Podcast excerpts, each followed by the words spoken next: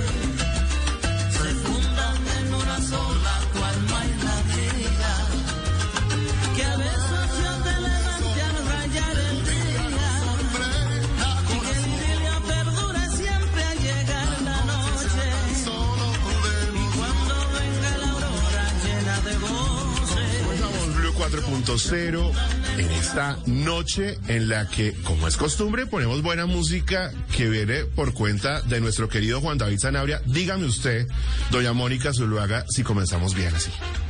Mire, quiero decirle que yo estaba pensando, esta musiquita le da a uno un algo muy sabroso.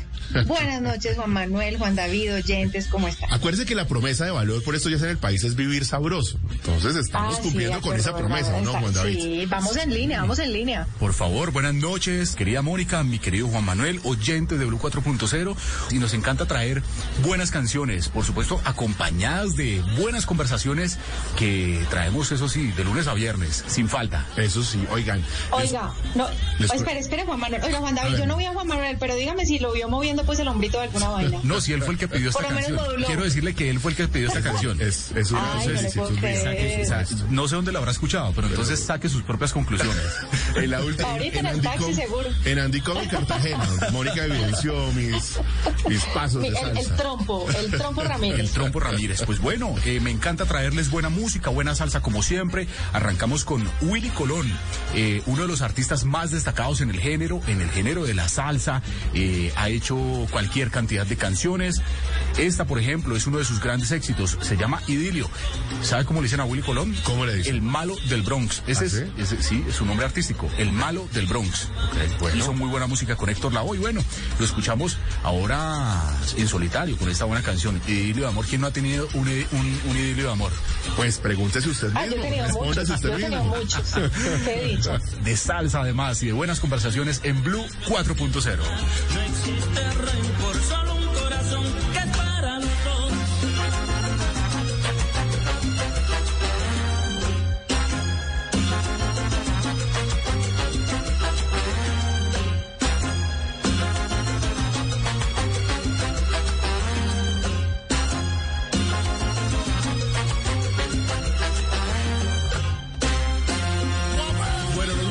conectar a esta hora de la noche con una gran invitada.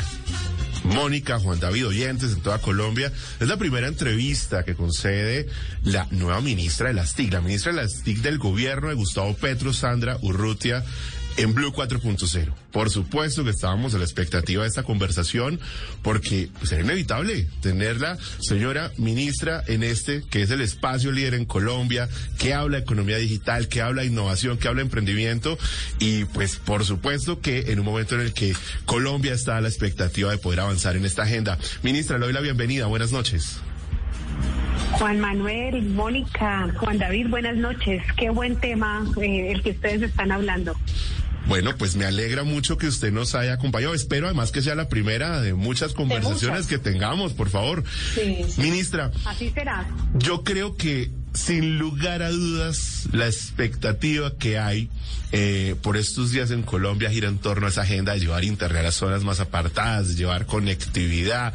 El presidente eh, en su discurso en Andicom trazó, si se quiere decir, un desafío enorme en torno a la necesidad de llevar Internet eh, a través de fibra óptica o poder superar esa brecha de fibra óptica que decía él se requieren de 200, más de 200 mil kilómetros de fibra óptica y generó curiosidades, ¿no? Inquietudes en torno a el uso de Internet satelital, al uso de otras posibilidades.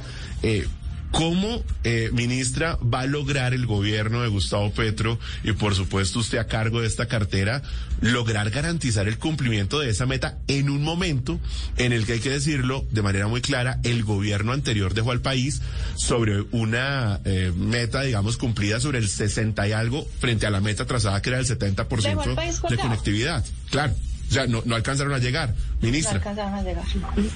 Sí, eh, es, es una realidad que tenemos una oportunidad enorme de trabajar para que todos los colombianos podamos tener acceso a la tecnología y pues la conectividad es una eh, un básico esencial que se necesita pues para poder desarrollar toda la vida de cualquier ciudadano en este siglo, en el siglo XXI de la revolución industrial. Es un reto, efectivamente el gobierno anterior eh, pues adelantó sus proyectos, nosotros tenemos una línea base que tenemos que revisarla, en efecto, según la última encuesta del DANE, eh, la eh, conectividad quedó en, en un 60% en todo el país, dividida un 70% en los centros urbanos y un 28,8% en la ruralidad. La brecha es bien interesante, es bien retadora y pues esa es nuestra tarea. Y en ese sentido, cuando, cuando el presidente habla, ministro, y usted eh, que tendrá que hacer ese ejercicio de implementación, ¿no? a veces los, los presidentes lanzan ideas y ponen a los ministros a cumplir eh, esos planes y apagar incendios, incluso eh, cómo lograr hacer ese ejercicio con los operadores de telecomunicaciones que hay hoy, eh, con las condiciones dadas, con la limitación de recursos eh, en este momento. O sea, si hay condiciones para uno poder superar esa brecha para llevar Internet, por ejemplo, en las rurales. El, propósito de- del señor presidente Gustavo Petro es legítimo y esas ideas que él ha dado son posibles. Eh, lo que nos corresponde ya aquí como ministerio y como organismo técnico es encontrar el camino, la financiación, eh, pero lo que las ideas que él ha propuesto claramente aquí las vamos a desarrollar desde un punto de vista en donde sea focalizado, en donde podamos tener un presupuesto que sea acertado y sobre todo que sea eficiente. ¿Qué es lo que hemos hecho en estos días eh, de empalme y de escucha activa, que también es una instrucción eh, muy clara que tenemos todos los ministros y es ese diálogo con la ciudadanía, es escuchar a nuestros grupos de interés de una manera que no solamente nos sentemos a tomar notas, sino que pasemos a la acción. ¿Qué he hecho yo en estos días? Les cuento, eh, Juan Manuel. Lo que hemos hecho es escuchar tanto a la industria eh, de los operadores consolidados, eh, a los gremios, pero también, por ejemplo, hice un ejercicio bien interesante con los operadores regionales. Me reuní con Que tiene agremiado a gran cantidad de ISP regionales de todo el país. Estuve reunida con Azotic, eh, también me he podido reunir con Microsoft, con eh, la Cámara Colombiana de Comercio Electrónico, he tenido una agenda en la cual también he podido escuchar eh, cooperación internacional, estaba acá con el Banco Mundial, eh, muy seguramente me voy a sentar también a trabajar con el BID. Lo que he hecho en este momento de escucha activa, también he ido a la región, eh, fui a Boyacá, mi tierra, en donde lo que he- ah, también estuve en el Congreso, en la semana pasada tuve control político tanto en Senado y Cámara, pudieron escuchar estas líneas generales que tenemos, pero también recibir retroalimentación del sentir que ellos sí tienen de sus regiones eh, de donde vienen y pues que representan a gran cantidad de colombianos. Con todos estos insumos, pues ya hemos analizado un digamos, el reto que tenemos, que es conectar a los colombianos. Y para ello, pues partimos de una línea base y es revisar esas cifras de las que tú hablabas, Juan Manuel. De, en unos indicadores, pues nos dicen que se miden las conexiones fijas, en otros se, mide- se miden las conexiones por hogares, en otros las condiciones, las conexiones móviles. Tenemos que partir de que tenemos que saber, pues en realidad, en dónde estamos en ese indicador para poder fijarnos una meta que sea consciente y que, la, y que la podamos alcanzar. A partir de ahí vienen las alternativas. ¿Qué alternativas tenemos para conectar a Colombia? Pues Colombia es un país maravilloso que tiene una diversidad enorme en todo, en cuanto a geografía, en cuanto a nuestra, nuestra raza, en cuanto a nuestros grupos étnicos y en cuanto a también la concentración de nuestra riqueza. En esa medida no podemos tener una única solución. Lo que hemos visto es que tenemos que consolidar y revisar todas esas alternativas y a partir de allí, pues empezar a focalizar esos esfuerzos para lograr esa conectividad. Y nos lo dijo.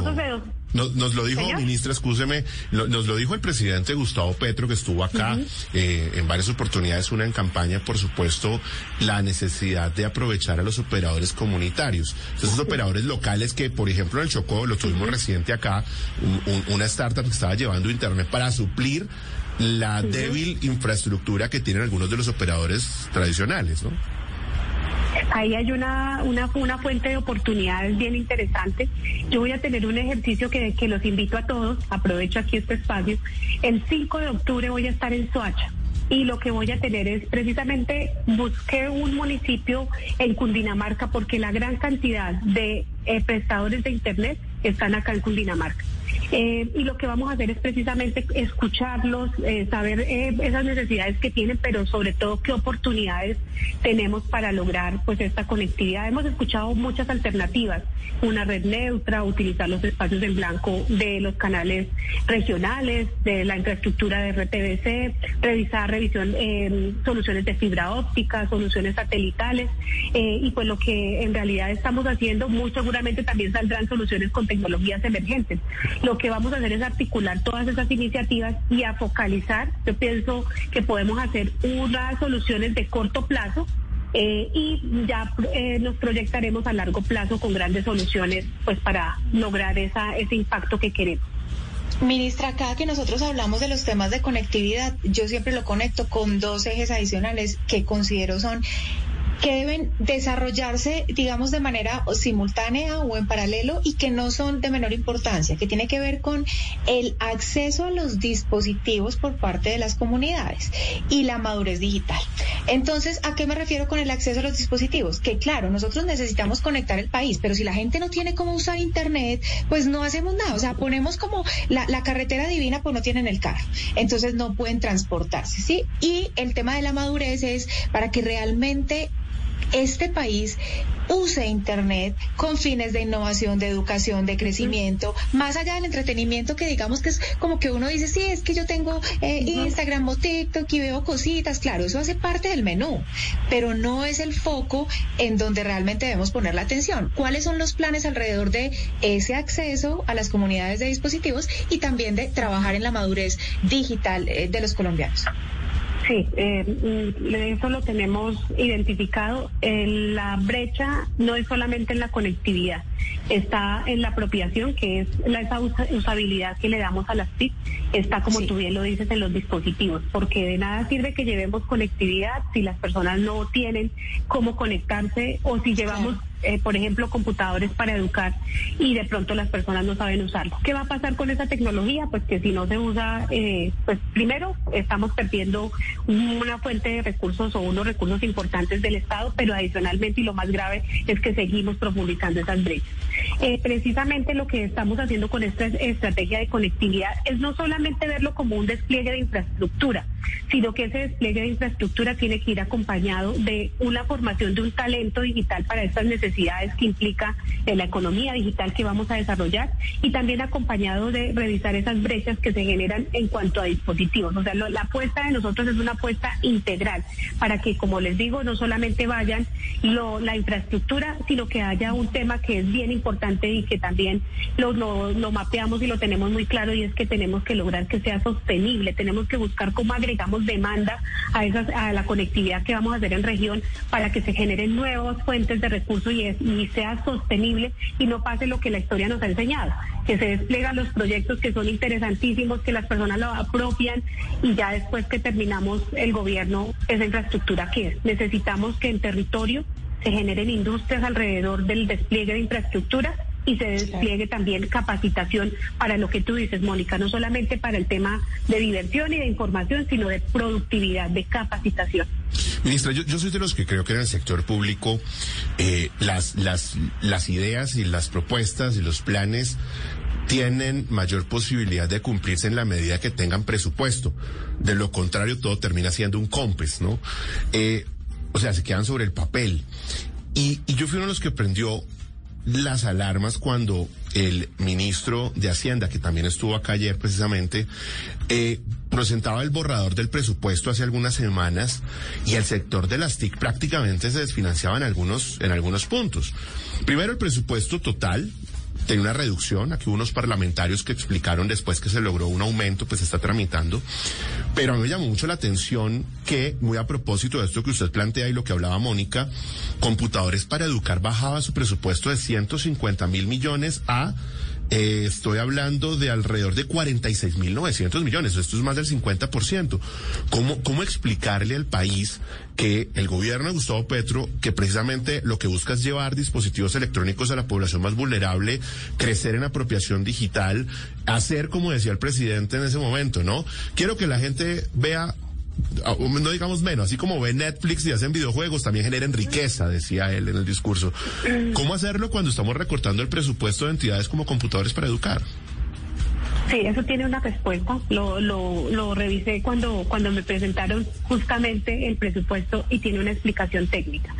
El presupuesto de computadores para educar eh, ha tenido inflexibilizaciones, como se habla técnicamente en tema presupuestal, porque la ejecución ha estado, pues no es la óptima. Pero no debe preocuparnos ese, digamos que, que ahí no estén los recursos. En esta estrategia que vamos a hacer de conectividad, eh, nosotros vamos a renovar el 70% del espectro y vamos a hacer la subasta de 5G. Aquí van a llegar unos recursos por el pues por la contraprestación que tienen que pagar esas personas que o esas empresas que se ganen esas eh, subastas. Ahí van a haber unos recursos interesantes y lo que nosotros vamos a priorizar es sí un pago en dinero porque es necesario, pero sobre todo vamos a enfocarnos en obligaciones de hacer. ¿Quién mejor que la industria para desplegar esa eh, infraestructura que nos hace falta? Y como les digo, la visión de nosotros no es solamente despliegue de infraestructura, sino acompañado de productividad, en donde muy seguramente esa productividad va a requerir capacitación, va a requerir dispositivos y como les hablo también, agregación de demanda, ver cómo logramos y eso ya hay un grupo pensando en el tema, ya tenemos, ya creé un grupo a nivel del despacho de acá, pues de, directamente que dependen no de los dos viceministros, sino directamente del despacho para pensar en ese gran proyecto de conectividad. Lo tenemos que lograr. Eh, digamos que esa es la, la visión y también por eso estamos en esta escucha activa. Vamos a empezar a hacer pilotos porque digamos que el, estado óptimo, eh, sobre todo en proyectos de tecnología, ya nos lo ha mostrado también la experiencia, pues planear antes de empezar a probar, pues ha tenido sus retos y sus desafíos. Lo que vamos a hacer es hacer un, un, un plan de despliegue a corto plazo, a mediano y otro a largo plazo, pero tiene que ser con una solución integral. O sea, se compensará con recursos eh, que puedan llegar vía espectro. ¿Cómo, ¿Cómo está el tema del 5G, ministra? ¿Usted cuándo tiene más o menos calculado que Colombia pueda contar ya con la posibilidad de empezar a operar de manera comercial ese 5G? Bueno, eh, Colombia ya tiene despejado el camino jurídico y camino técnico. La ANE ya sacó su documento en donde dice que la pues que está disponible, que eh, podemos eh, ofertar ese espectro. La CRC por su parte también analizó, no es necesario cambiar regulatoriamente ninguna norma, podemos prestar los servicios sin ningún inconveniente. Y el Ministerio de las TIC también hizo los análisis y ya el marco legal está listo. ¿Qué nos falta? Pues empezar a establecer valoración, obligaciones que vamos a establecer para esos nuevos agentes o los agentes que lleguen a ganar esa, ese, espectro y también la valoración esta eh, subasta de 5G va a estar dentro de esta gran estrategia de conectividad. ¿Qué es lo que pienso en cuanto a tiempos? Yo pensaría que lo primero, pues en este fin de año terminaremos ya con una propuesta de, metas y de cronograma de cómo sería ese despliegue. Por ahora estamos en estudios, eh, ya no, eh, digamos, consultorías para seguir eh, ahondando más en cifras, sino con las cifras que hay, ver cómo vamos a, lograr, pues, primero, cuantificar cuál va a ser esa valoración, cuantificar cómo, cuántas vamos a dejar en obligaciones de hacer y hacer unos ajustes en cuanto a la metodología de verificación, eh, de esas obligaciones y pues ahí ya podríamos tener un, un, un lapso de tiempo para decir y poder contestar esta, esta pregunta. Pero como esta no va a ser la única vez que yo voy a estar acá con ustedes después Eso esperamos. Eso esperamos. Me gusta, me gusta, ministra. Usted le da, le da muy buen manejo. Ministra, confiésenos a Juan David, a Mónica, a mí una cosa, y a los colombianos. Solo aquí, aquí entre unos cuantos cientos de miles de colombianos. Eh, usted recibió un ministerio que tenía entre sus chicharrones el tema de los centros poblados. De 1 a 10, ¿usted qué tan preocupada está hoy con el tema de centros, de los centros digitales que antes operaba centros poblados, que hoy tiene la ETV y claro? Eh, uno a 10 siendo 10 lo más grave, claro. Se Eh, vale decir yo te 15. diría que yo te diría Juan Manuel que mm, no tengo preocupación. ¿Qué pasó con, con centros mm, poblados? Esa fue una de mis primeras tareas porque entiendo que la, el reto que tenemos, yo no quiero generar faltas expectativas, yo quiero por mi formación técnica tener todos los insumos y poder dar una respuesta acertada porque después ustedes son mis validadores y todos los que con los que he podido conversar y yo quiero que de verdad podamos dar ese paso y tener esa conectividad que nos merecemos, pero con realidad y con oportunidad eh, y pues con solidez. En esa medida yo no me puedo distraer en un tema tan delicado para el país como fue algo por lo que sucedió con centros poblados, que además les digo, esta industria es, lo digo porque aquí es donde yo he hecho mi carrera profesional durante estos 18 años. Eh, este sector no es así, es la primera vez que pasa una situación como esta y mire que las empresas que, que sucedieron, los que el consorcio o la unidad, la unión temporal que está in- inmiscuida en, en centros poblados no son del sector. Eh, este sector no es así, eso no es típico.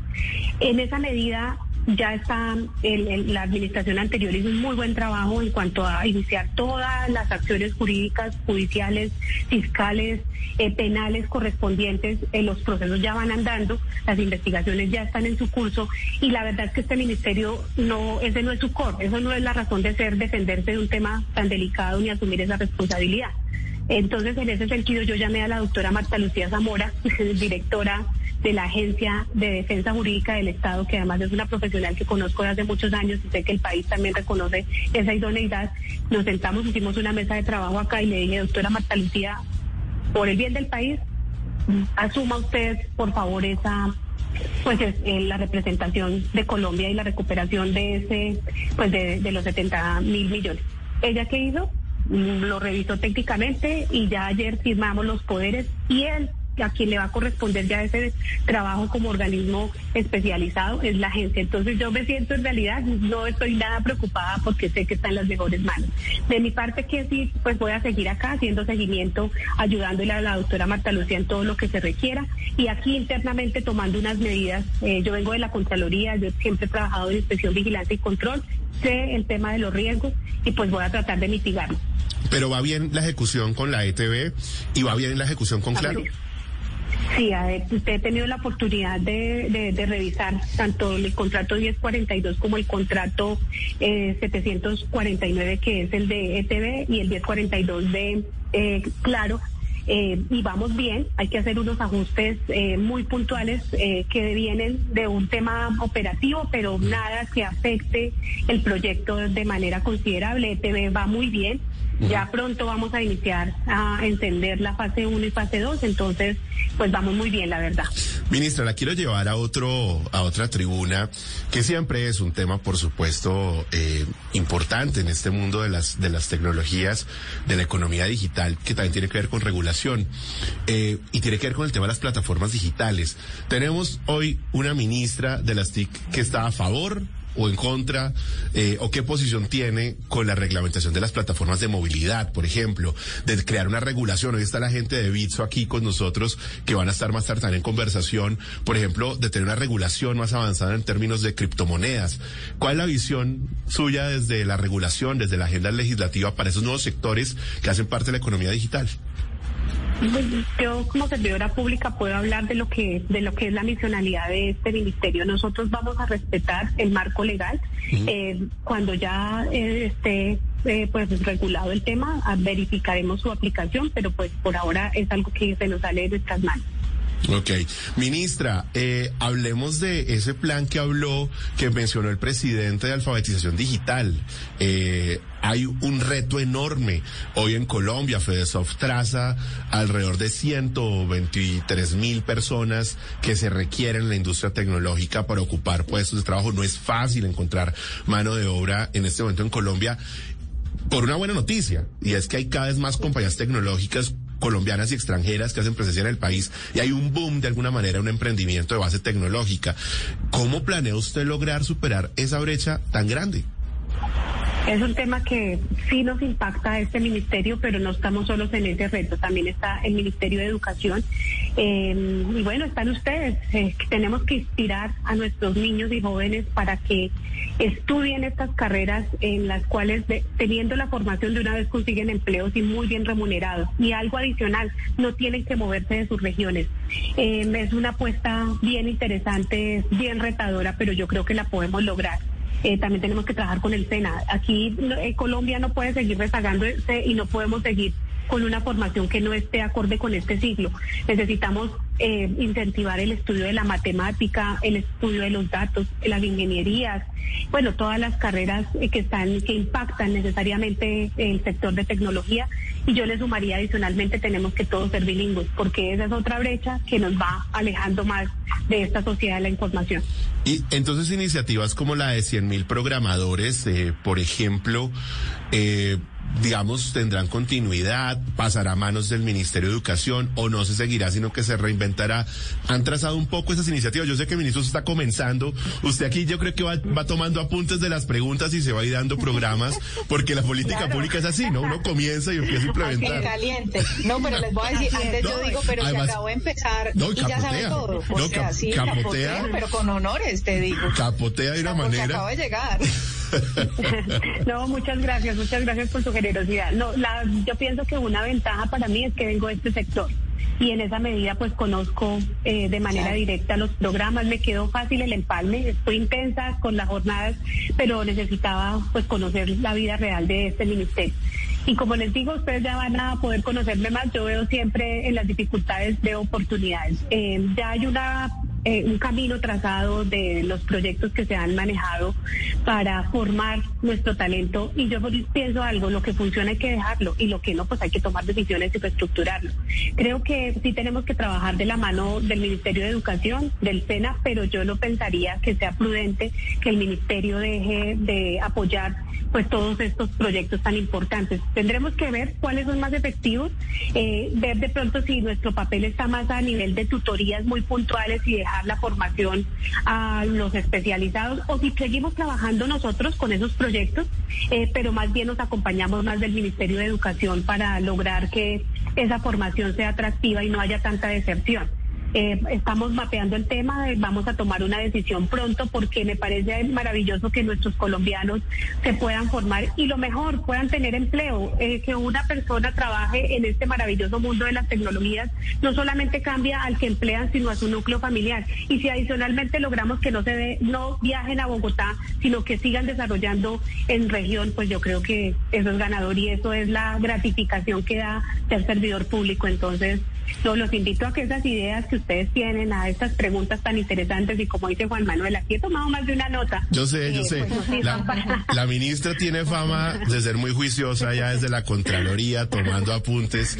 Oiga, ministra, un sector clave, yo creo que un reto clave de, de, todo gobierno es la modernización del Estado. Aquí estuvo también el presidente en ese momento, ¿se acuerda, Mónica? Hizo una polémica cuando habló del impulso al software libre. Los desarrolladores se pegaron del techo porque dijeron, entonces nos van a sacar corriendo. Abrió una discusión. Abrió una discusión sobre la necesidad y la posibilidad del software libre. Ministra, cómo, cómo avanzar en la modernización del Estado, en tener una justicia más digital, en eh, tener, que esto además demanda recursos, en la necesidad de superar las brechas de interoperabilidad entre instituciones del Estado, que el ciudadano sea digital, pero con un Estado que le ofrezca plataformas que sean muy cercanas. Mónica, ¿qué se me escapa? No, no, no más filas. que no se caiga, que no se caiga la página del INVIMA, que la de la DIAN no sea intermitente en el último día que haya usabilidad, que haya interoperabilidad. Ministra, cuando quiera, todo. Cuando quiera le paso la lista, aquí todo el mundo manda la queja.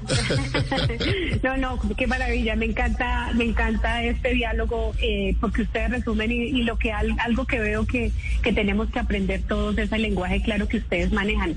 Resumen absolutamente claro eh, lo que tenemos que hacer.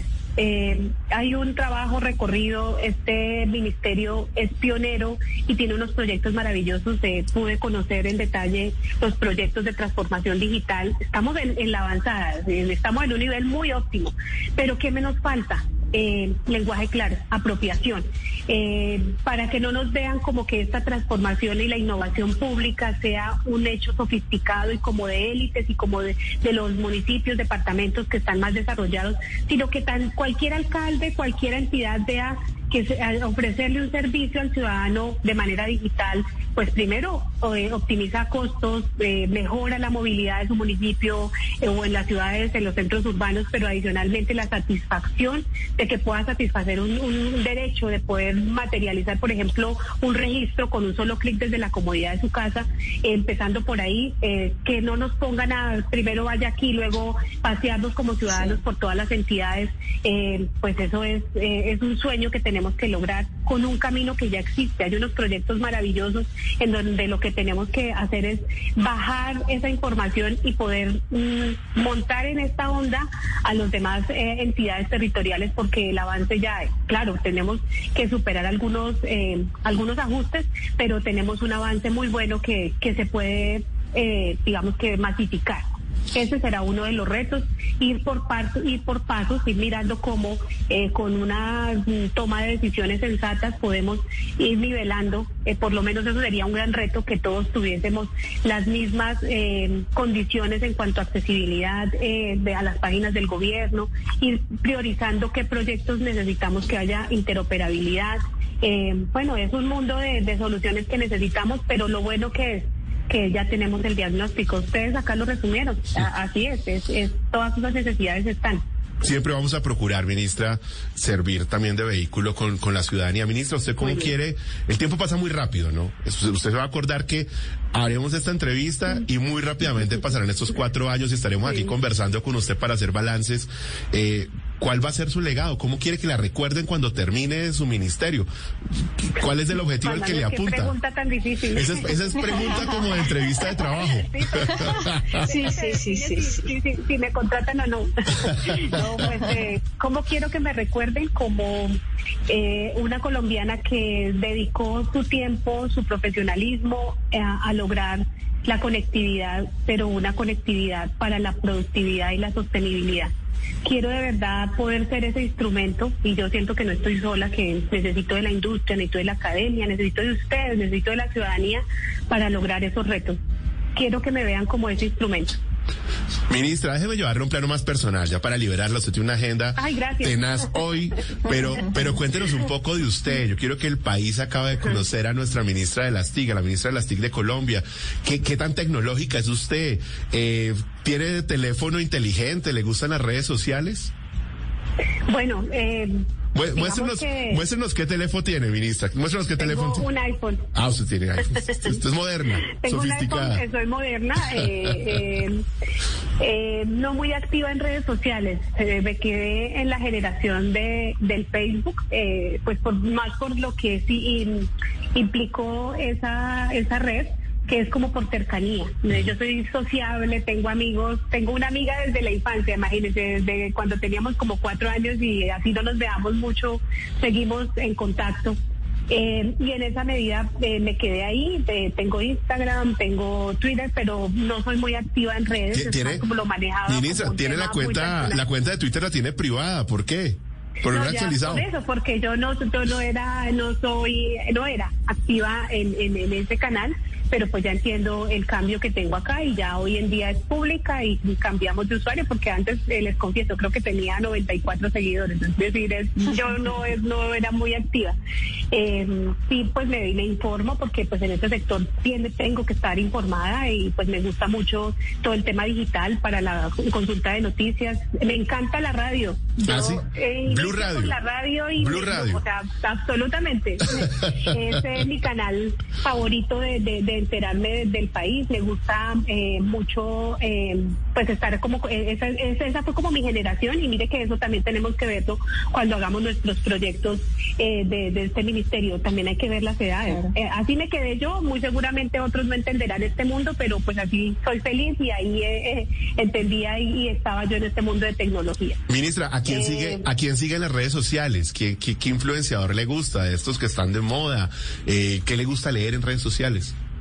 En redes sociales eh, soy muy, eh, lo que sigo, eh, temas de noticias, me gusta mucho, eh, temas de estrategia, temas de comunicación, me gusta temas de, pues principalmente esos, mira, que son como lo que, lo que sigo. ¿Y, ¿Y, alguna vez le ha tocado bloquear a alguien o usted ha lanzado un mensaje y dice, tuve que borrarlo, hay que bloquear, o mejor me arrepentí de haber mandado esto, elimino el post?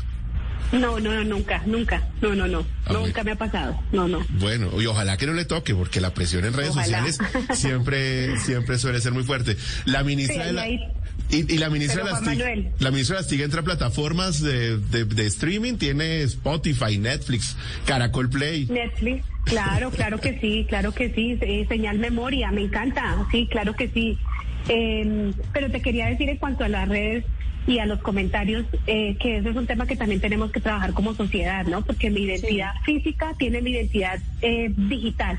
Y esa identidad digital no puede ser que yo pueda juzgar y pueda decir cosas muy dolorosas y atacar al ser humano con un ahí te juzgan, eh, de una vez sacan juicios, pero ni te conocen físicamente. Sí pienso que ahí nos toca trabajar como sociedad por ese respeto, porque ahí los queremos, los creemos superpoderosos, pero en realidad estamos atacando un ser humano igual que nosotros, ¿no? Entonces también ese tema me parece delicado, hablando con lo que Juan Manuel decía de que borran, de que tienen que borrar sus comentarios. Yo pienso que es un poquito de humanidad, de humanidad y de conciencia, que hay un ser humano que siente, y por eso yo siempre he sido muy respetuosa, leo y me da mucha tristeza cuando atacan las personas y cuando las juzgan, cuando ni siquiera las conocen físicamente. Ministra, creo que usted y yo, que aquí haciendo cuentas, eh, viendo su hoja de vida, creo que usted y yo coincidimos en el Ministerio de las TIC por, el, por la misma época. Y se lo llevo a, a, colación porque por esa época en la que usted y yo compartíamos eh, ministerio, digamos, no nos cruzamos seguramente en algún momento, se hacía una cosa que se llama un violentómetro. Mónica, aquí lo hemos hablado.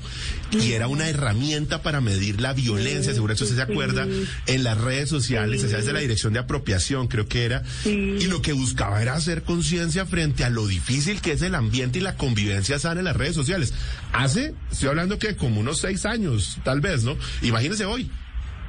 Así es, así es, así es. Yo pienso que eso es una responsabilidad de todos y tendremos que ver cómo, eh, pues, logramos por lo menos eh, generar un, un, llamado a la conciencia, ¿no? Al respeto del otro. Bueno. Y a la cultura, la cultura. Lo que pasa es que siempre va a ser más fácil la gente que está detrás de un celular y pone cualquier foto, acabar con todo el mundo, otra cosa es de frente, porque mira que lo que al final del día también pasa con las redes sociales es que las personas se comportan de una, sacan yo creo que lo que son pero se evidencia demasiado desde lo positivo hasta lo destructivo, porque es más fácil sentarse con el celular a, a poner comentarios que ni suman ni aportan ni nada. Es, eso es lo triste también que abre este ejercicio de, de, de, de como de amplificación de canales de comunicación. Lastimosamente también hace parte del menú. Bueno, pues ministra, le quiero agradecer, le quiero agradecer por este espacio, por habernos acompañado esta noche para contarnos sobre su visión. Usted está comenzando una cartera que para nosotros es muy importante, para el país es muy importante, que tiene enormes desafíos, que no es la cartera que tiene más recursos y eso por supuesto que hace que el desafío sea mucho más difícil, que esperamos de verdad sea una prioridad para este gobierno. Yo tengo la convicción de que así lo, lo, lo va a hacer y eso pues parte en gran medida de su su liderazgo. Eh, pues aquí esperamos, ministra, que nos vuelva a visitar y nos cuente cómo avanza ese ejercicio a favor de la conectividad, la transformación digital, del ciudadano digital, de la modernización del Estado. No, Juan Manuel, Mónica, eh, pues qué espacio tan ameno, me, me sacan un poco de esta jornada tan, tan, tan, como tan, tan pesada. Muchas gracias por la invitación. De verdad, lo que necesiten aquí, estoy atenta. Espero que no sea la única invitación y que podamos seguir conversando. Esperemos tenerla aquí en estudio a la próxima, ministra. Pero por supuesto, claro que sí. Esta, esta es su casa, siempre bienvenida. Y a ustedes, por supuesto, quédense aquí en Blue 4.0. Ya regresamos con Blue 4.0. Hey Nissan, ¿cómo llegaste a la cima? Calculando. Advertencia, camino sin pavimentar. Empiece en 1959. Gire a la izquierda en el Safari Rally de 1971 y llegue al primer lugar. Siga por la derecha por los 19 campeonatos del desierto de Baja. En 5.000 millas, haga un 180 hacia Moab, camino hacia House Revenge. Siga por los siguientes millones de millas. 60 años, millones de millas. Capacidad comprobada para llevarte a cualquier parte. Este es el nuevo Nissan. Continuamos con Blue 4.0.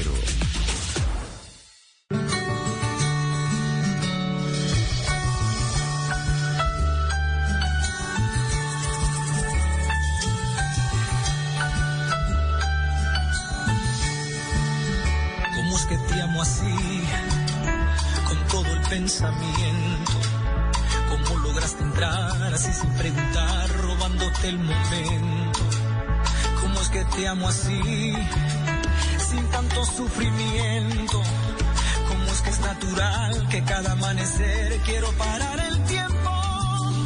Y es que te he dado todo y nada es suficiente. No porque me lo pides, sino porque faltan frenos al quererte. Oh, ¿Qué precio tiene el cielo?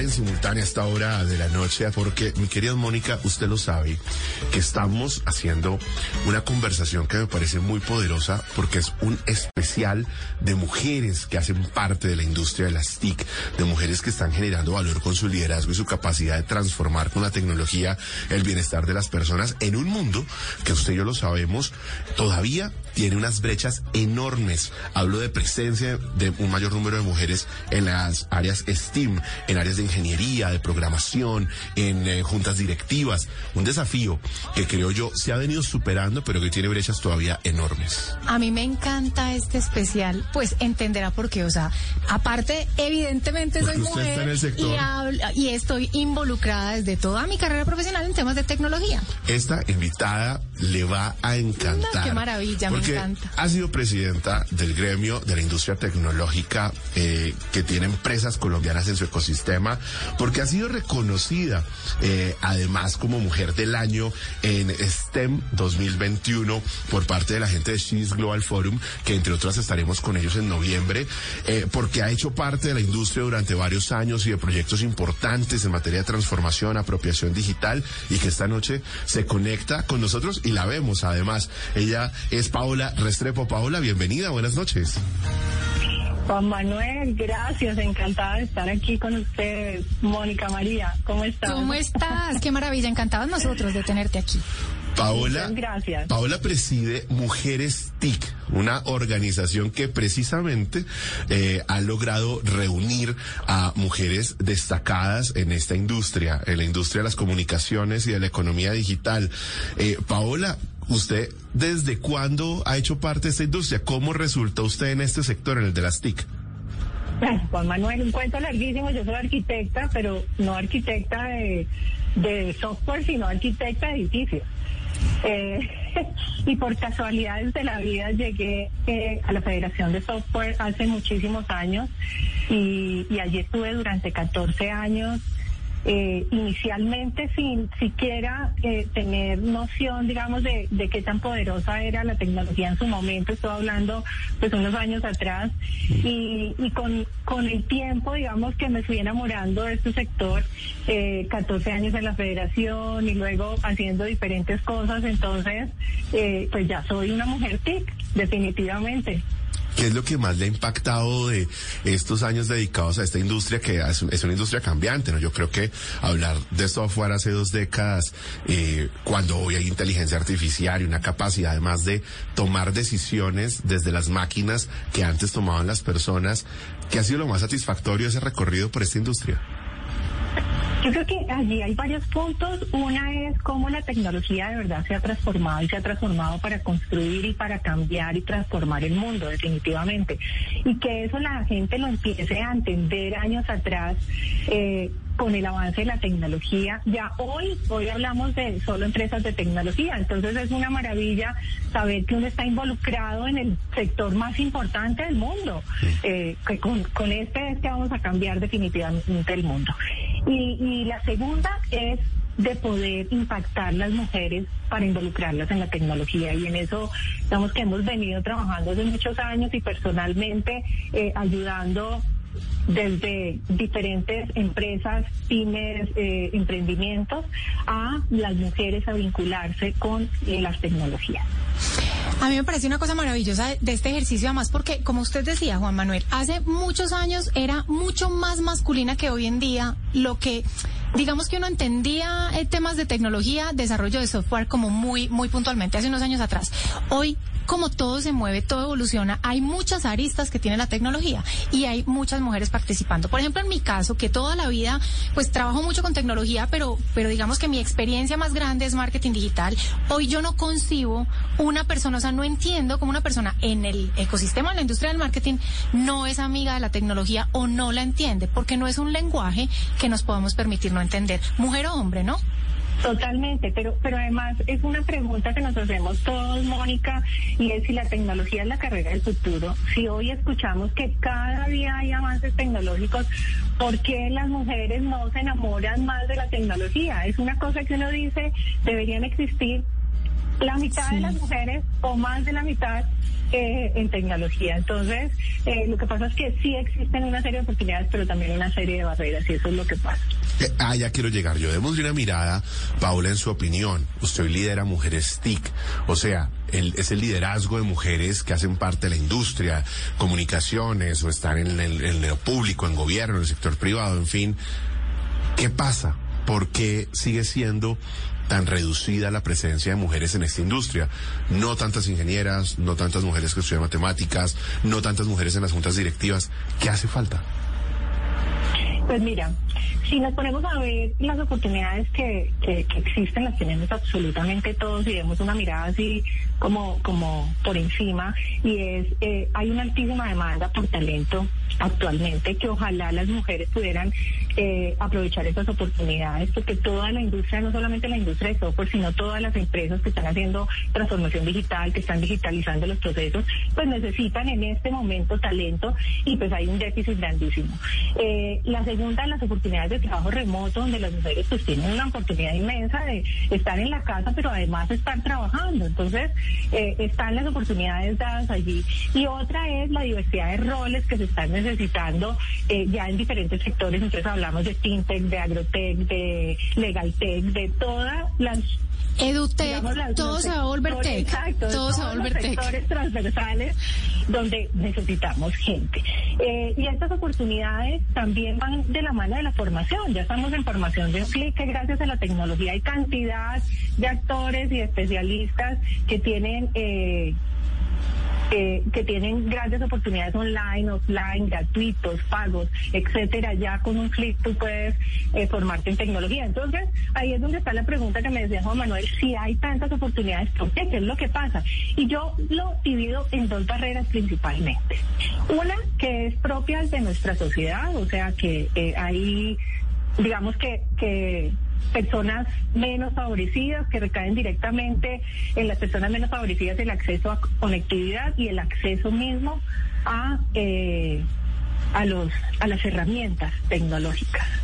Y eso es complicadísimo, complicadísimo más que todos conocemos lo que ha pasado, porque tenemos que el 40% de los de los hogares colombianos eh, son, tienen una madre como cabeza de hogar. Entonces, imagínense si tuviéramos el 100% de conectividad, estaríamos hablando un cuento totalmente diferente y podríamos avanzar culturalmente, socialmente eh, y tecnológicamente hablando, porque hoy solamente el 56% de los hogares están conectados. Entonces yo creo que esa es una de las barreras que es bien complicada y que debemos trabajar para, para empezar a, a cambiar, digamos, ese panorama. Y el segundo son barreras que son menos evidentes, pero son más difíciles de cambiar y son esas barreras culturales, esas barreras que desde pequeños nos han enseñado eh, que las niñas son las princesas y son las que no se pueden ni ensuciar ni mover y los niños aplaudimos cuando se suben al árbol porque es superhéroe. Y esto eh, uno no cree pero esto va repercutiendo en, en toda la formación de las mujeres. Somos menos atrevidas digamos hablándolo coloquialmente nos atrevemos mucho menos y por eso también tenemos eh, problemas de lanzarlos, porque las mujeres eh, creen que las tecnologías es como estar Betty la fea las 24 horas en el cuarto de atrás diseñando o, haciendo código. Sí, tirando código. Resulta que, exactamente, y resulta que esto no es así, es que nos falta hablar de tecnología sin hablar de tecnología. ¿Y eso qué es? Pues hablar de para qué sirve la tecnología. Es que con esto cambiamos vidas ustedes no han notado que cuando uno le pregunta a los niños pequeños qué quieren hacer y todos dicen cambiar el mundo, pero es que si lo tienen en la mano, o sea, es, es impresionante cómo con la tecnología lo pueden hacer y no les explicamos a los niños eso. Entonces, eh, pues e, esos son como mis dos puntos de, de, de barreras que existen. Yo voy a conectar dos puntos de las respuestas que nos acaba de dar, que nosotros además conversamos mucho en esta mesa y es alrededor de la conectividad y eh, un poquito de la educación, y que yo siempre lo menciono como madurez digital en el país, y enfocándonos solo con el tema de mujeres. Nosotros necesitamos, obviamente, que avance este país en términos de conectividad, pero solo la conectividad no alcanza, porque si nosotros no tenemos un país educado digitalmente y tecnológicamente, pues la conectividad nos va a servir para tener más cuentas de Instagram o de TikTok que al final no llevan a un país a otro nivel. El término que usted lo acaba también de decir, que a veces uno no entendería por qué, o por lo menos las mujeres que estamos cercanas a la tecnología, porque hay mujeres que no se conectan, pero es que la tecnología no es solamente código. La tecnología tiene que ver con entender cómo debe funcionar eh, un sistema, una aplicación, no desde el código, sino desde la lógica de cómo le entregas a tu usuario el producto de la manera correcta, cómo tienes presencia en el ecosistema digital de la manera correcta, cómo haces una campaña eh, adecuada usando la tecnología. Hay un montón de elementos alrededor de la tecnología que hacen falta entender para, yo creo que poder avanzar. ¿Usted qué cree que tenemos que hacer para que más mujeres se vinculen desde, desde la iniciativa de tener claro que es que la tecnología no es solamente sentarse a desarrollar código? Bueno, eh, Mónica, Ahí hay, hay varios temas y uno, y tú lo has dicho clarísimo, es no solamente diseñar y hacer código, sino, por ejemplo, desde uno del colegio que les enseñara, le enseñara la matemática a través de la tecnología, o no sé, o, todas las materias a través de la tecnología. No necesariamente tengo que estar diseñando código, sino es sencillamente usar la herramienta de la tecnología para demostrar que con eso, ¿sí? Se puede avanzar. Eso en primer lugar. El segundo, lo que yo decía, es la creatividad y las materias STEM, que sí son necesarias, no directamente el desarrollo de software, que también lo veo indispensable en los últimos años, porque cuando tú te gradúas ya puedes tener tu primer empleo y así también mermamos un poquito eh, el déficit que hay de, personas eh, que sepan desarrollar. Eh, y que nos empiecen a a vincular en esos procesos de creatividad las niñas, porque eh, ahora yo me quedo sorprendida, algunos colegios lo están haciendo, lo están haciendo súper bien, pero la mayoría de colegios son colegios privados y lo que necesitamos es que haya de verdad una extensión a los colegios públicos eh, para que todos esto sea para todos, no solamente para, para estratos 3, 4 y 5, sino inclusive para estratos 1 y 2. Sí, a eso le relacionamos conectividad, contenidos, vinculación de currículos con tecnología, con materias STEM de creatividad, porque eh, tú lo has dicho, marketing digital, por ejemplo, la importancia de marketing digital, pero ¿cómo me enamoro yo del marketing digital? Solamente teniendo en cuenta que si me están enseñando procesos de creatividad, eh, me enseñan cómo está hecho el martillo, no, me, me enseñan para qué sirve el martillo. ¿Sí? Es, es, es, es, ese ejemplo más o menos lo que, lo que yo diría eh, eh, en respuesta a la pregunta. Paola, eh, finalmente, Mujeres TIC, ¿cómo nació? ¿Quiénes están allí?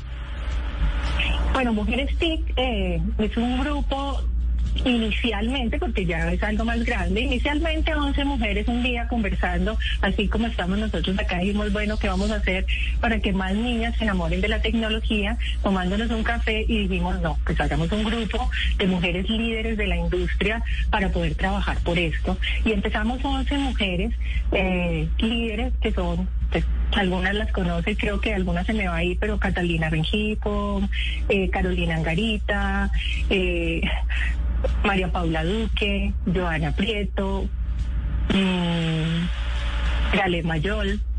Qué bueno, un gran eh, combo. Natalia Iregui. es bueno. un combo grande. Sector privado, medios, hay de Perdón todo. por las que se me queden por fuera.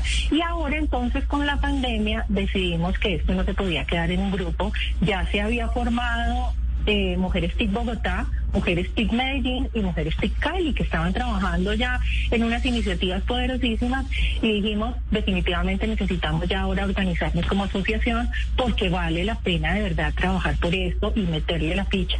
Y empezamos en este año 2022 ya con registro en Cámara de Comercio, esto es como tener un hijo, o sea, desde pequeño y empezarlo y, y, y, y también sufrir igual como teniendo un hijo con registro en Cámara de Comercio, registro en la DIAN, registro acá, registro allá. Finalmente en el mes de abril logramos tener eh, la asociación y la asociación va a trabajar por cinco líneas principales, Juan Manuel, si me permites aquí. Por supuesto. Nos interesa mucho. La- y como va- vamos a tener a Mónica ahí, entonces de una vez para que empiece a mirar. Que, pues, que para la entrevista llegue conociendo los cinco ejes, porque si no... No, es, es que yo estoy Claro, lista. Yo ya estaba lista. Los cinco ejes temáticos, el primero es niñas TIC, futuras niñas TIC.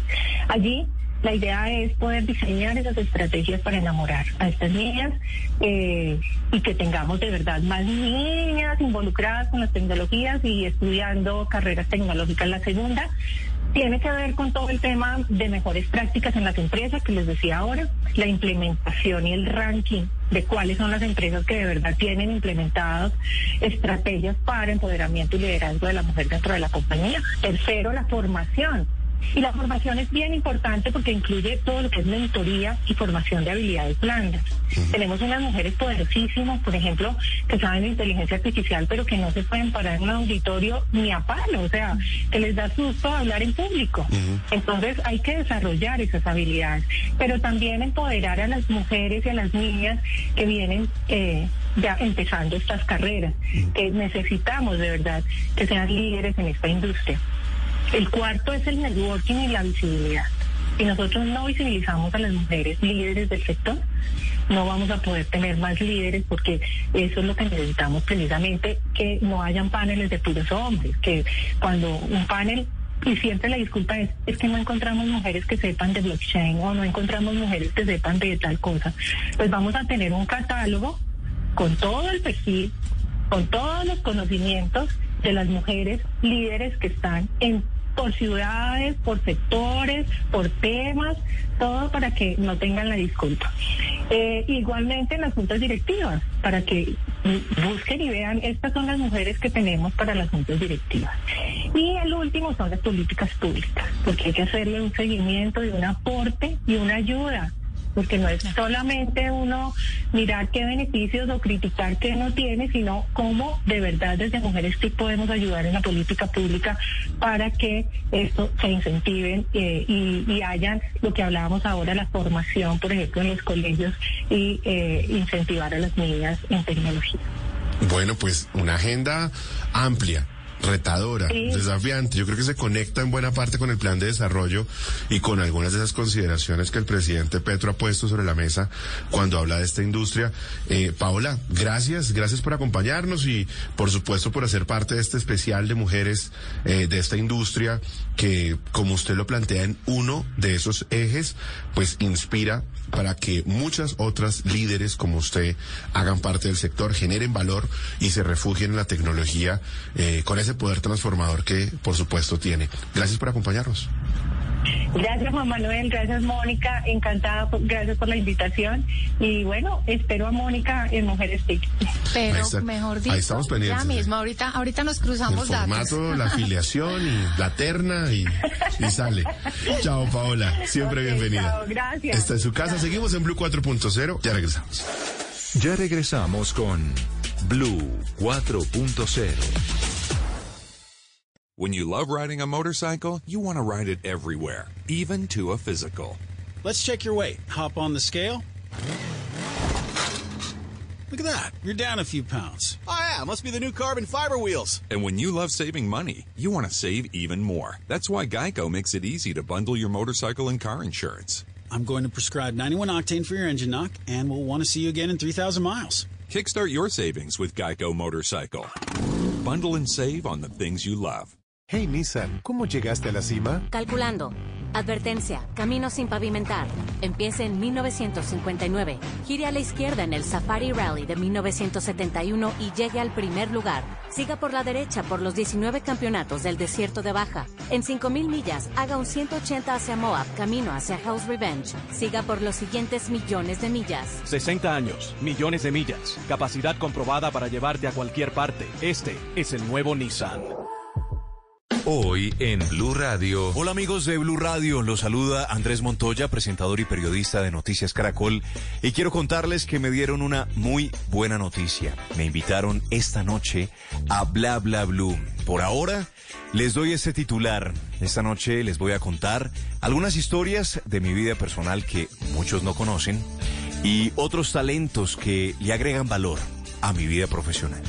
Así que ya lo saben, nos escuchamos esta noche en vivo después de las 10 de la noche en Bla Bla Blue. Bla Bla Blue. Conversaciones para gente despierta. Escúchanos por Blue Radio y bluradio.com. La alternativa. Continuamos con Blue 4.0.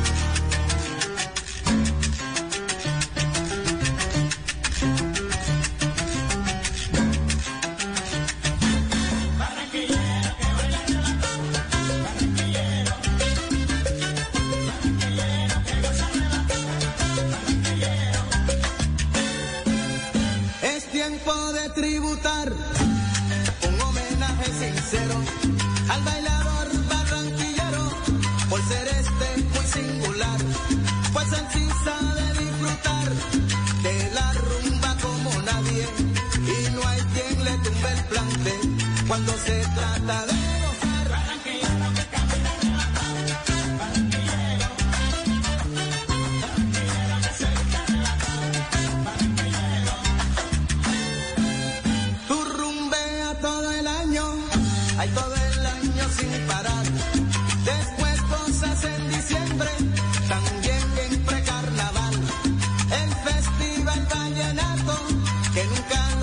dejas pasar. Y te tomas todo el ron de la fiesta patronal. Que baila, o baila como rosa, en la arenosa. Bueno, nos vamos a conectar a esta hora de la noche con una gran invitada. Estoy seguro a ustedes, mis queridas Mónica, Ana Milena y a usted también, Juan David, los va a poner muy contentos porque es eh, una muestra de cómo esta industria, la de las tecnologías, de la información y las comunicaciones, este mundo, el de la economía digital, que genera valor con la tecnología, tiene cada vez una mayor presencia de mujeres que inspiran a muchas otras a animarse, ¿por qué no a estudiar ingeniería? ¿Por qué no a hacer emprendimiento base tecnológica? ¿Por qué no a construir nuevos modelos de negocio que resuelvan problemas que están latentes en un país que está lleno de problemas? Eh, pero sobre todo que contribuyan a romper esa brecha de género, ese a veces mito de que las mujeres no hacen parte o no deben hacer parte de esta industria, que por el contrario tienen mucho que aportar. Se trata de Carolina Durán, quien hasta hace poco era la secretaria de Desarrollo Económico de Bogotá, hoy al frente de un fondo que se llama Beyond Ventures y que por supuesto contribuye nuevamente a seguir creciendo el ecosistema de emprendimiento en Colombia. Carolina, qué gusto verla conectada aquí con nosotros en esta noche. Bienvenida. Gracias por la invitación y también me tienen bailando. ¿Ah, sí? Sí, eso Ah, vimos, bueno. eso vimos, sí señora, y me parece muy bien. Como si fuera Así es que nos gusta. Así es que nos gusta. Carolina, ¿usted es rumbera? Muy. ¿Ah, sí? No me diga. O sea, Y como me cogieron la caña, pero yo le dije. déjeme decirle una... A ver, Carolina, usted es, usted es rumbera nivel Juan David, Ana Milena o Mónica. No le digo Juan Manuel, ¿no? Porque es la base. Eso es otro nivel. Entonces, eso es otro ese es, nivel. ese ¿sí es- eso es un subterráneo. Ajá. Carolina es de las nuestras, uh, seguro. Sí, me gusta, me gusta bailar y me gusta eh, ver amanecer bailando. o sea, que tiro largo. Ah, ¿vio? Carolina, Canso un poquito Eso más. es, eso es, eso es muy caleñudo. Lo que pasa en es mi tierra, ella se espera el desayuno. No, lo que pasa es que esas, esas, esas rumbas que son hasta el amanecer son las buenas. Y las que terminan en la Alameda en Cali. Ma- madruga uno a llegar a la casa. Eh, Juan, eh, Juan David, Mónica y Juan Manuel no saben qué es eso, Eh, pero eh, no, no. importa. Algunos oyentes Así- entenderán. no, se los, se los ilustramos en algún momento, seguramente. Por favor, por favor, no se. Mónica, Mónica solo sabe de amanecer en el río Guatapurí. Bueno, eso ya ya. No crea que yo me sé, No, yo me sé mis cositas, Ana Milena, no crea. Sí, sí, me encanta esa labor investigativa, Juan Manuel, muy bien. Google, Google que resuelve la vida aquí rápido. Bueno, les quiero contar para los que no saben que Carolina Durán es economista, colega mía, especialista. Miren, miren, miren esta hoja de vida tan interesante, Mónica, Ana Milena, es que es, una maravilla. Es especialista en economía de la Universidad de Barcelona, eh, máster en relaciones internacionales de Columbia, ahí también compartimos, Carolina Universidad. Eh, además tiene estudios sobre cambio social en Stanford. Usted es una enamorada del emprendimiento de base tecnológica. ¿Cómo Carolina Durán resulta en esta industria, en el mundo de la economía digital? Creo que voy a ligarlo con la anécdota que les iba a contar de mi mamá cuando yo tenía seis años. Y creo que responde bastante a eso. Mi mamá llegó, mi mamá, vivíamos en Río Janeiro, Brasil, en el año 86. Y mi mamá llegó a la cuna y me trajo sus zapatos después de haber ido al, al carnaval de Río. Y los zapatos no tenían suela de bailar. Estaba absolutamente acabada la suela. Y me los mostró y me dijo, mamá, y me dijo, hija, quiero que tú vivas la vida así completa y plena y bailando hasta el último momento de tus días. Y eso es lo que he hecho. Yo creo que eso es precisamente lo que me ha llevado a caminar por el mundo. Y empecé mi recorrido en lo digital en el año 99 en Bangalore, India, en el Silicon Valley de la India. Cuando pues se hablaba en ese momento de la minería de datos, que blockchain, que nada, ni qué ecosistemas digitales, nada, era data y minería de datos, punto. Ya ni siquiera analítica. Carolina, Eh, pero momento, o sea, usted estaba usted en la India en ese, o sea, este comienzo laboral fue en la India? mi comienzo laboral fue en el año 99 en, el- en la India, donde además el mundo también se iba a acabar. Porque como venía el Y2K, ¿no? El cambio de, de siglo y los computadores no estaban listos para eso y todo iba a desaparecer, pues eh, también fue la caída del punto com. Eh, debo decir que, que estar de crisis, de las crisis que hemos tenido que vivir cada 10 o 12 años en el mundo, me ha llevado a aprender precisamente de cómo la tecnología nos puede guiar en resolver esos grandes problemas de humanidad. Sabe que esa, esa es una, ese es una, un momento eh, de la vida, Mónica, Ana Milena, si ustedes recuerdan, que era la de las burbujas del internet, ¿se acuerdan? Entonces se acabaron marcas, Ajá. eran marcas muy conocidas, Latin Chat, yo no sé si ustedes consiguieron novio con Latin Chat alguna vez, estaba Star Media, no. ¿Se acuerdan? Eran las marcas de la Me época. acuerdo, no conseguí novio con eso, pero sí me acuerdo. Yo no me acuerdo, de- sí me acuerdo que existían, pero tampoco me acuerdo si conseguí novio. Mónica, si yo no me acuerdo del novio. Pues, seguro eran varios y no me acuerdo. Adelante, Carolina. Me mandaron a ponerme así en el teléfono, entonces no escuché esa parte. Toca que me repitan. No, que les No, está... te mejor. Claro, ya suena Carolina, ya suena mucho mejor. Ah, Ya puede hasta cantar sí, sí. incluso. Eso sí, me quieren ver bailar, más no cantar. Eso se los aseguro. Canto pésimo. Ah, sí, tranquila, estamos igual. No, diga, canto, pero en la fiscalía. no, Carolina, les decía que esa- ese 99, ese 2001 fue la época de las burbu- la burbuja del Internet, ¿no? Que era Latin Chat, Star Media, Yahoo en su auge, ¿no? Entonces, Mónica aquí nos estaba contando que consiguió un novio que no se acuerda quién era por Latin Varios, Chat. varios. Ah, varios, No me acuerdo bien, pero... De la plataforma ICQ, ¿no? Sí, Ahí claro. Nos. Sí, sí, sí, con el código. No, Sí, pues te cuento que esa experiencia me llevó precisamente a ver lo importante de tener unos fundamentales en el negocio de la tecnología. La tecnología nos permite escalar rápidamente y como tú lo sabes, ser muy eficientes y muy ágiles para, para llegar a los mercados. No hay fronteras cuando uno usa tecnología. Es realmente exponencial, pero también hay que tener fundamentales de negocio, de cualquier negocio, así sea digital, eh, que sea sólido, sea basado en un modelo real de, de, de facturación y que tenga detrás pues esa solidez. Eso fue la primera caída de los .com en el año 99, ¿no? que no tenían esa solidez de los negocios. Y, y vivir en la India en esa época donde literalmente no había prácticamente carreteras, pero había satélite. ¿En qué parte de la India, Carolina? ¿Cómo? ¿Perdón? ¿En qué parte de la Bangalore. India? El Bangalore, que es el sur de la India, ese era lo que se llamaba el Silicon Valley de la India. Que además, Y que además Carolina tiene unos componentes religiosos, es, es de lo del turismo al que se va por, por el tema religioso, ¿no? Creo que es muy simbólico, muy significativo. Sí, hay una mezcla de religiones eh, bien importante y, y sobre todo hay una aceptación sobre eh, lo que les corresponde en esta vida. Entonces, eh, digamos, en esa época pasaron cosas muy terribles como un terremoto, un temblor, se, se desvió un tren y pues cayó un montón de gente eh, frente a una aldea que, hemos dicho, murieron miles de personas porque además las cifras en India son de miles de millones siempre. Y, y la gente era con una como una tranquilidad de alguna manera porque decían, esto es lo que nos tocó vivir y de esto vamos a aprender. Y eso es increíble, porque cuando tú ves esa capacidad de aceptación desde la religión, a la vez de el futuro de la tecnología que se estaba desarrollando en esa época en India, con todos los avances más brutales en tecnología, como te digo, se usaba la tecnología satelital cuando no lo usaban en otros países.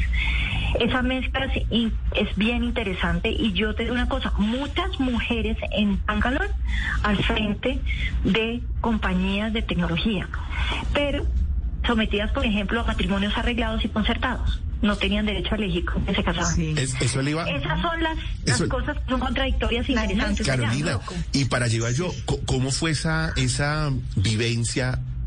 Es mejor, esa convivencia en la India, porque yo, yo he estado una sola vez allá por una temporada más o menos larga y lo que me sorprendió es un poco la situación en la que están las mujeres. Quiero decir, cuando uno va con compañeras a, a- a- a ese viaje de trabajo, se siente un poco la presión, incluso colegas míos me decían, se siente un poco el machismo, ¿no? Sí, es real. Eh, se siente y se vive. Y en, las, en la oficina, por ejemplo, teníamos el que manejaba el mercado europeo, que era un alemán, el que manejaba Brasil, que era un brasilero, que hoy en día está acá y es presidente de la British American Tobacco, imagínate, la, la vida nos da muchas vueltas, aquí está, y estaba yo para el mercado latinoamericano habla hispana.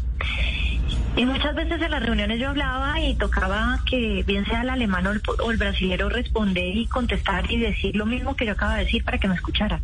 Claro, era otra época. Yo creo que ya unos veintipico de años después las cosas han cambiado para bien, pero sí se sentía ese machismo. No obstante, las mujeres elegían ser ingenieras. Una- un gran porcentaje de, de- de jóvenes en unas carreras técnicas, que es lo bonito de la India, tienen esa formación técnica empresarial, salen del colegio y empiezan a trabajar y desde la oficina, esto era Citibank, era realmente Citicorp Information Technologies, estudian, estudian y trabajan. Eso es, eso es un modelo muy bonito de formación media que, que yo creo que se trató de implementar aquí en, en Colombia con los institutos de tecnología. Cierra esa brecha capital humano. Y las mujeres eligen las ingenierías antes que cualquier otra cosa. Pero se someten y todavía se someten a ese tema cultural. Pero yo lo, claro, es por castas, ¿no? Pero, y a mí me tocaba trabajar con castas altas en ese sentido. Claro, también recorría aldeas, y ahorita hablamos de las aldeas digitales. Esas castas eh, asumían que eso era su destino, que eso era lo que tocaba vivir y estaba bien. Y mira que años después, hace el año pasado justo, eh, Juan Manuel, que viajé a, a Dubái, que tuve el, placer de reunirme con la princesa Tara, que es la que maneja manejaba Expo Dubai, que además se queda con eso como un centro, hub de tecnología, lo que va a ser la Expo, esa ciudadela de tecnología. Ella también con su burka divinamente maquillada en sus tacones espectaculares, pero con su burka solemne. Le decía yo, no, bueno, yo te quiero invitar a Colombia a que hables allá y que te conozcan, pero no sé si vas a poder viajar. Esa, claro, yo también viajo, yo también estudié por fuera, yo en las mejores universidades del mundo. Eh, muy empoderada, pero a la vez respetuosa de su cultura y sus tradiciones. Es, es interesante ver esas diferencias, esas, ¿no? Ese balance que ellas mismas buscan para tratar de salir adelante dentro de unas sociedades que pueden llegar a ser muy machistas. Hay emprendimientos que eh, lograron, a través de un modelo de negocio interesante, conquistar unos fondos de inversión para escalar y básicamente lo que hicieron fue crecer que era el negocio que les estaba funcionando y con recursos crecían infraestructura y pues llegaban un montón de gente, o sea, era ampliarlo. Pero hay otros que están viviendo del fondo, entonces pagan nómina y tal cosa y que terminan con la ilusión, mejor dicho, terminan más enamorados de la, de la solución que del problema. Y al final lo que usted tiene que hacer es enamorarse del problema antes que de la solución. Eh, quisiera atar esto con algo que usted planteaba ahora, Carolina, para entender un poco qué, qué más le hace falta a Colombia y qué debería hacerse. Porque usted hablaba del caso de la India, cómo la, la India logró eh, montarse en ese concepto de la sociedad del conocimiento. Y usted también planteaba que la religión, paradójicamente, muchos no estarían de acuerdo con esto, ¿no? Que la, como la religión, con ese componente de disciplina y de orden y de trascender en el largo plazo, hace que los países al fin y al cabo tengan como esos planes que garanticen que usted dice emprendimiento, financiamiento, tal cosa, independientemente de si al presidente le gusta o no la vaina digital o no. Y ayer yo he revisado una conversación que tuvo el presidente Gustavo Petro con Rafael Correa. Rafael Correa lo entrevistó cuando estuvo en Europa y fue muy interesante porque lo que la conclusión a la que llegaban hablando de este mundo de lo digital era, oiga, decía, decía Petro, mire, Corea del Sur, Singapur, China, eh, y plantea otros países más, decía, ¿cómo han logrado crecer tecnológicamente siendo una sociedad del conocimiento? Y Correa le decía, qué paradoja, todos con dictaduras, ¿no? Eh, ¿no? Y, y pues eso lo sacudió a él, porque decía, ¿cómo así? O sea, claro, falta una dictadura, ¿no? Era un poco como la pregunta que queda en la conversación. ¿Qué, qué, siente usted quería hacerse acá para primero lograr transformar eso desde la educación y obviamente que haya una mayor participación de mujeres? Es política pública, es replantear la educación, cambiar esas voluntades políticas de cada cuatro años que, ¿no? Que determinan un poco como el partido político antes que el plan. Yo creo que es una visión a largo plazo con una apuesta sincera por la tecnología, donde no nos toque la- el vaivén político, que es lo complicado, porque ahí entra el ego. Y el ego de- del vaivén político hace que, que inclusive lo bueno del pasado se desmorone y lo bueno que está por llegar, pues lo, lo, lo frenen. Entonces, es, es esa visión de futuro, no tiene que ser a través de una dictadura, puede ser a través de una democracia, sin lugar a dudas, pero es entender que es una apuesta de país que trasciende los colores políticos y las banderas ideológicas de cualquier partido.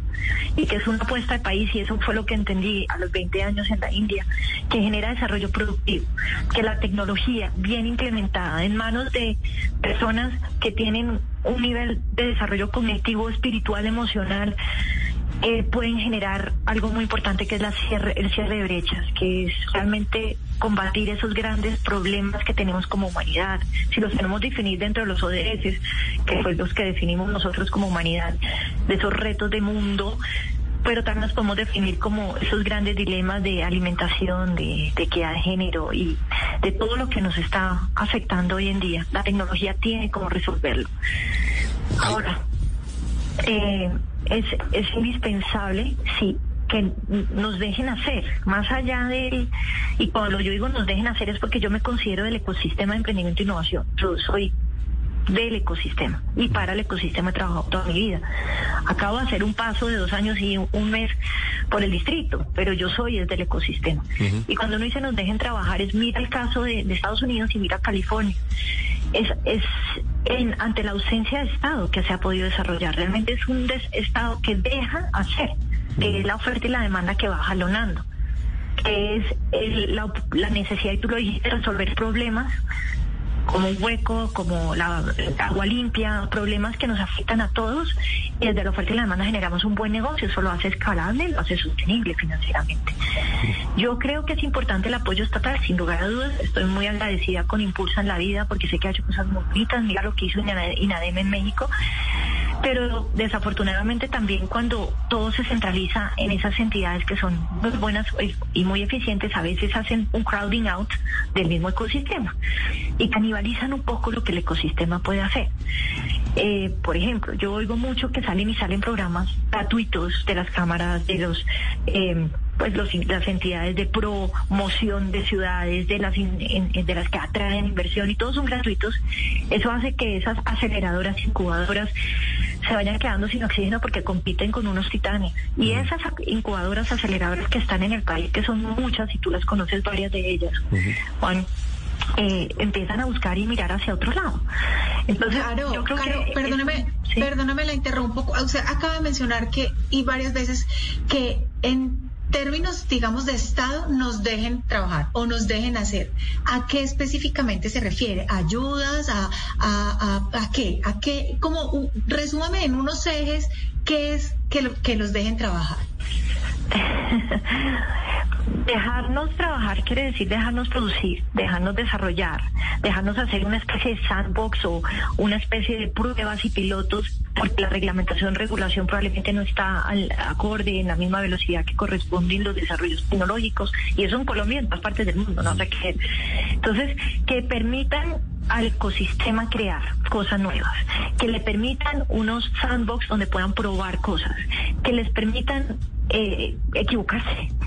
Tú sabes cuando uno se equivoca porque es que Mira, el 98% de los emprendimientos fracasan al cabo de los dos años. 98 es el Valle de la Muerte, del cual eh, yo les he hablado varias veces. Eso es una cifra global. Y eso tiene que ver con que el fracaso es el camino al éxito. Entonces, parece fracasar, por crear empresas de manera ágil y de montar empresas de manera ágil, poder hacer un régimen especial de contratación para los empleados, donde sí, claramente los protejamos, donde claramente les respetemos los derechos, pero entendamos que estamos en un mundo de creatividad constante, donde la agilidad es lo que más vale. Eso es dejarnos trabajar, donde no nos asfixien con impuestos, o sea, la carga impositiva es increíble. Yo monté mi empresa hace siete años en Colombia y tengo mi empresa también en Estados Unidos y es, es tremendamente costoso tener empresa formal en el país. No quiero ni pensar lo que puede llegar a ser eso.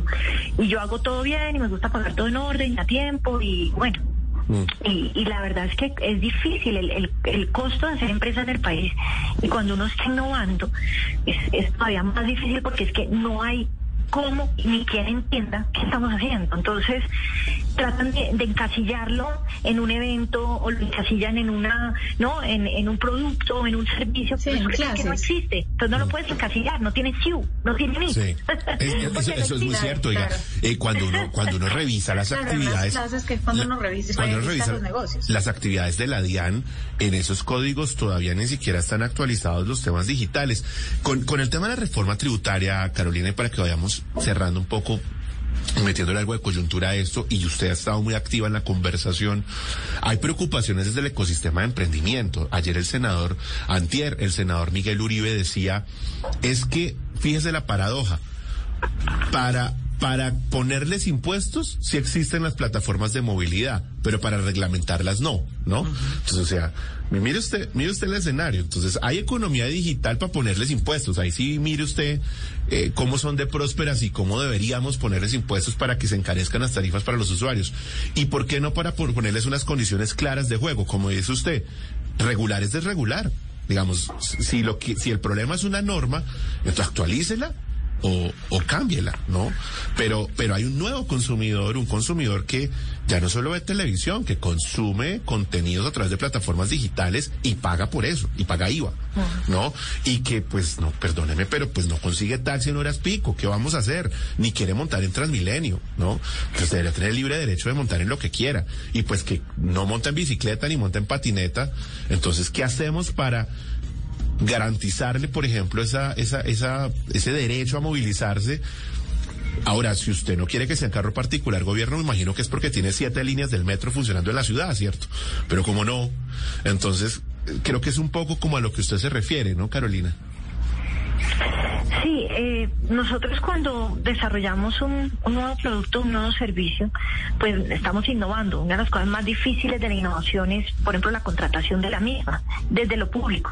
Fue muy difícil para mí cuando fui secretaria pensar en ideas para la ciudad de Bogotá que luego era imposible contratar, porque o era hechos cumplidos o uno salía a licitar y decir, mire, este señor hizo una jacatón y me resolvió este problema de ciudad de basura o de cualquier cualquier índole, porque hicimos muchos, y vaya y contrátale, no, tiene que licitar, entonces usted pone en el pliego toda la información de lo que esa solución o esa persona desarrolló como solución, entonces pues ya estás contándole la fórmula de la Coca-Cola al mundo y además te aparecen, porque eso está montado, 500 que entonces sí saben hacer eso cuando es algo que nadie nunca había hecho. Rarísimo, y aparecen todos y vaya y contrate esa innovación con esa persona que se lo creó, con esa propiedad intelectual. No se puede. Es muy difícil eh, desde lo público y desde lo privado. A mí de lo que más me gustó en la secretaría fue el concepto de los pilotos. Poder hacer pilotos y después hacer pruebas parte de lo que está pasando en Dubái ahorita con la Expo, lo que quedó de, de- de- de, digamos, los huesos de la Expo, los edificios se volvió una ciudad de pilotaje. Es decir, ahí van a probar los carros que vuelan, van a probar cuánta vaina. Porque es, eh, tienen carreteras, tienen colegios, tienen universidades. Es una ciudad, mi ciudad del futuro, donde no hay tanta regulación, y lo que permiten es probar todos esos nuevos desarrollos tecnológicos, obviamente con buena billetera que tienen allá, por supuesto, para ver si funcionan, cómo los llevas ya a implementarlos en ciudades reales bajo las normativas y los marcos legales reales.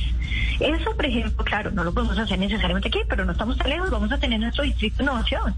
Y de eso se trata. En esa medio zona franca, regulatoria, más que temas impositivos, nos tienen que permitir probar y fracasar.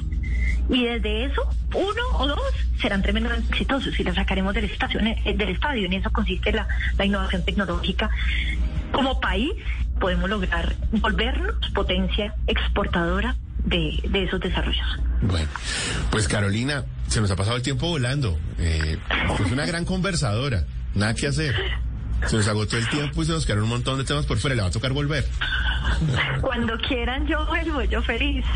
Muchas gra- Gracias por la invitación y no se olviden que tenemos con la próxima semana en Bogotá, que me pidieron que les contara por qué eligieron Bogotá. Y lo quiero decir Sí. públicamente que lo eligieron desde el 2020, pero se pospuso por la pandemia y esto es el, el, el evento de mayor nivel de desarrollo tecnológico que hay en el mundo. Siempre se hacía en Asia, primera vez que se hace en Latinoamérica y eligieron Bogotá por la gente.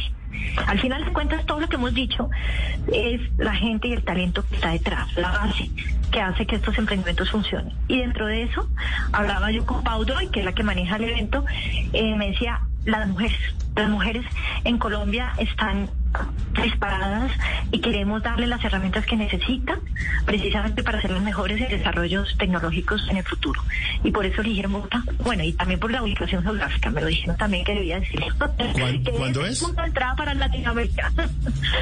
¿Cu- ¿Cuándo es? Eh, el evento arranca el 10 y es, es toda la semana y, es eh, pues una cantidad de eventos en torno a, a- a desarrollo, desarrollo y, y generación de código para diferentes retos de ciudad y de industrias que a traer y esperan dejar un legado en la ciudad, de varios proyectos andando mucha gente entrenada.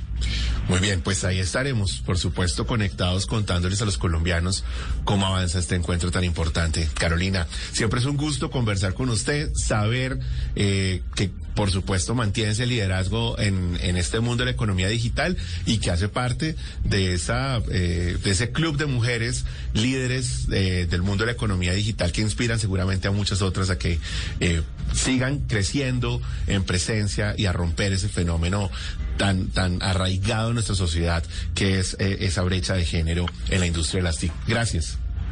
Muchas gracias por la invitación. Feliz de estar acá. Bueno, nos vamos, cerramos Blue 4.0, dejamos arriba la vara. Como tiene que ser. Feliz noche para ustedes, gracias por habernos acompañado, quédense aquí en Blue Radio. Chao a todos. Hey Nissan, ¿cómo llegaste a la cima? Calculando. Advertencia, camino sin pavimentar. Empiece en 1959. Gire a la izquierda en el Safari Rally de 1971 y llegue al primer lugar. Siga por la derecha por los 19 campeonatos del desierto de Baja. En 5000 millas, haga un 180 hacia Moab, camino hacia House Revenge. Siga por los siguientes millones de millas. 60 años, millones de millas, capacidad comprobada para llevarte a cualquier parte. Este es el nuevo Nissan. Esta noche en Bla Bla Blue. Lunes festivo y seguimos en vivo. Esta noche, después de las 10 de la noche, tendremos en Bla Bla Blue al periodista y presentador de Noticias Caracol, Andrés Montoya. Y a las 11 en Historias que merecen ser contadas, Elena Rodríguez, autora del libro Melancólicas Anónimas. Pero después de medianoche, ustedes tienen la palabra porque abrimos nuestra línea telefónica. Así que ya lo saben, si prefieren terminar este puente con tranquilidad, buena música y eso sí, en medio de grandes conversaciones, los esperamos de 10 de la noche a 1 de la mañana aquí en Bla Bla Blue. Bla Bla Blue. Conversaciones para gente despierta. Escúchanos por Blue Radio y bluradio.com. La alternativa. Queremos que el planeta suene bien. Queremos devolver el blue a los mares, tener un cielo más blue que nunca.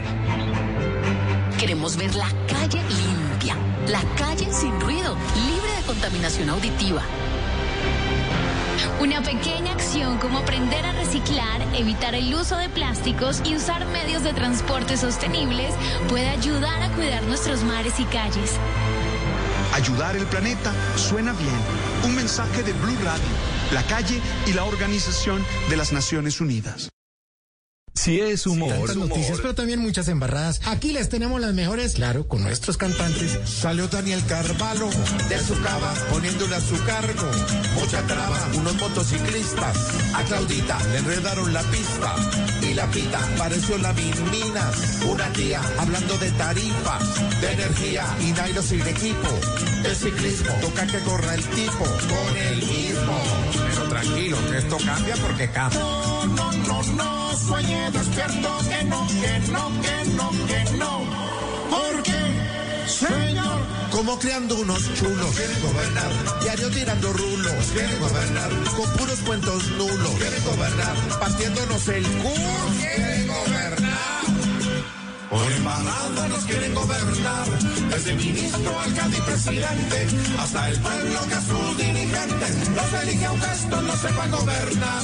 Sí, señor. Voz Populi, de lunes a viernes desde las 4 de la tarde. Si es opinión y humor, está en Blue Radio, la alternativa.